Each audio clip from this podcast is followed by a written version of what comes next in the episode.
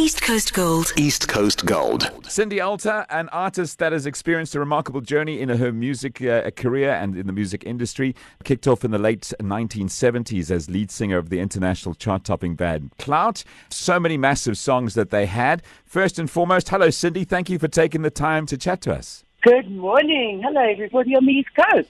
it's so good to be talking to you. 12 million albums uh, sold, number one songs in 10 countries. What an incredible music career it's been. How are you? I, I believe that uh, it's possibly even more than 12 million albums at the moment. It is probably possibly more than 12. It's probably gone up to about 14 million, but hey, who's counting? do, do you know that that means you've certified gold so many times you've lost count of how many times your albums have gone gold? You know that? Exactly, I have, and unfortunately, I don't even have those gold albums. oh no! Come on. No, I've got about five. I've got about five of them. Where do you so, find the space for all of these gold albums? I hide them in a box somewhere. so, listen, you started playing uh, guitar at the age of ten, and you wrote your first song a few years later. How did it all come about? Where was the interest in music for you uh, when you got started so young? You know something? Um, my parents were very musical. My mother was in musical theatre. She was playing piano in a band when she was like 14 years old. My father was a dabbler. He loved to play piano. He played mouth organ. He played ukulele. Wow! And he used to sing. So we had a, I had a bit of music in my life, but when I was born, there was no. Yeah, I mean, it wasn't anything going on. But I used to listen to stuff on the radio. My mother used to say I'd be sitting, you know, in my little seat at the back of the car, and I'd be hearing songs and I'd start humming them. And she thought, how the hell does this child know this song? It's impossible. so okay. I really had an ear for it. And I, I always say that music chose me. I did not choose music. Right. It chose me way back.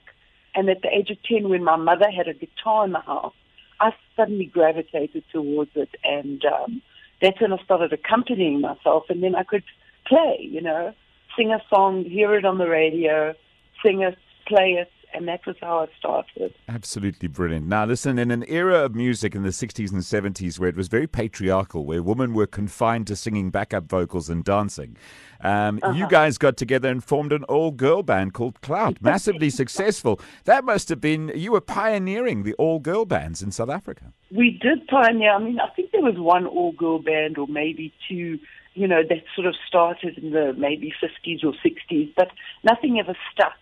And and the thing was, I was very proud of this. Is that we were definitely part of that women's movement that started in the late 70s, where women were going, you know what, I can do things. I yeah. can do stuff that is different. And I'm not a, a huge women's liver. I don't scream for women's rights. I believe we all have rights. So I'm not like particularly, oh yeah, it was just a, a girl power thing. Yeah. But it was indeed it became such a girl power thing. And the women that came to see us were like so empowered by this. And I think it was very important time, you know. Absolutely love it. Uh, and, and uh, with the pioneering comes that laying of the asphalt so that other artists, uh, other female artists behind you could follow your, uh, your footsteps, yes? Absolutely. Then came Panther with PJ Powers. Then came Peach, which was like three girls in Peach, and they were from uh, the Durban, KwaZulu-Natal area. So it definitely did pioneer. I'm very proud of that. You know, people say to me, aren't you sick of singing that song substitute? I call it that song because everybody, I can play that song. um, I'm not sick of it. I mean, yes, it's been tiring. I've probably sung it over a million times. But the point is that that song put me on the map. That song has, has enabled me to have a career spanning 45 years. Right. And I'm still relevant still recording new music, still playing gigs, still having being a professional musician at this age of my life and it's magic, you know. Quite right. Well, from Clout to Syndicate to the Cindy Alter Band, which became Zia, that was known as the first multiracial band, uh, and then mm. opening for the Bee Gees. What a journey you've had! Absolutely wow. amazing. Yeah, it's been pretty pretty exciting. I've had some very special moments this is not an easy business, though. I think everybody knows that. It's not an easy business. It's not just, hey, man, you just hit it big like a Beyonce or a, a yeah. Pink or whatever. Some of us just end up in the trenches our whole lives just working hard for the money, you know. And um, I've been one of those musicians, but I think because it's never mattered to me whether I've been a big star or made a lot of money. What has always mattered is the music. The music is everything to Oh, me. I love that. Now, listen, you've had the high highs, but you've also had some serious health issues. I believe you spent close to a year in hospital. Tell us more about that. I did. I, I, in 2002, I was just about to move to Nashville.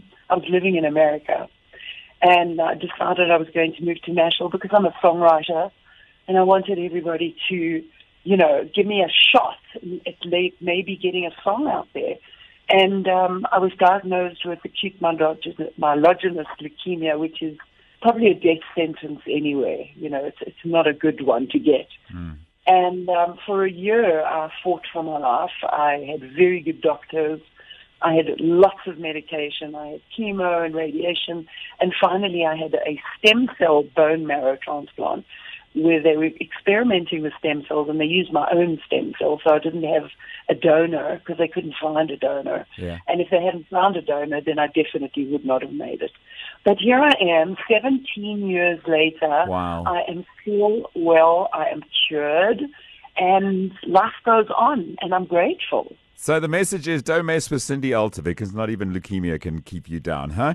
Uh, I, I see you're working on some amazing new projects. Tell us more. And you're working with some amazing people. Tell us what you're working on, at the moment. At the moment, I've actually just recorded a new single um, with the guys at Just Music, which are really cool guys. They they've got well, they had Matthew Mole and a bunch of new new artists, a bunch of older artists.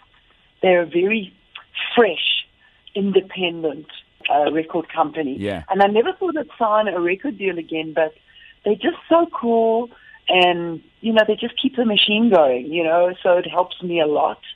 Um, I've been my own manager for years. I've been my own promoter, my own booking agent, my own everything. So it was nice to hand over some of that load, to be honest. Right. And I'm very lucky I work with great artists here, you know, with anybody who's in the business. For sure. Always on sharing stages together, you know, the Black Cat Bones and Shotgun Blue and Wendy Oldford and Robin Ord and you name them, you know, I get to still work with all the guys because we all still working, you know. Yeah. We're still out there and we're working. So Brilliant.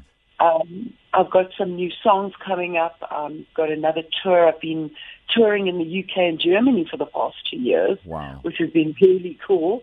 And I go there solo and I pick up a band in Germany. There's a guy who's got a really good band there. And I just tour around. I've got like 10 shows this time around. You know what? I'll keep doing this until I can't anymore. And that's all there is to it. So listen, just for clarity, there's a new record deal, yes? yes. Yay!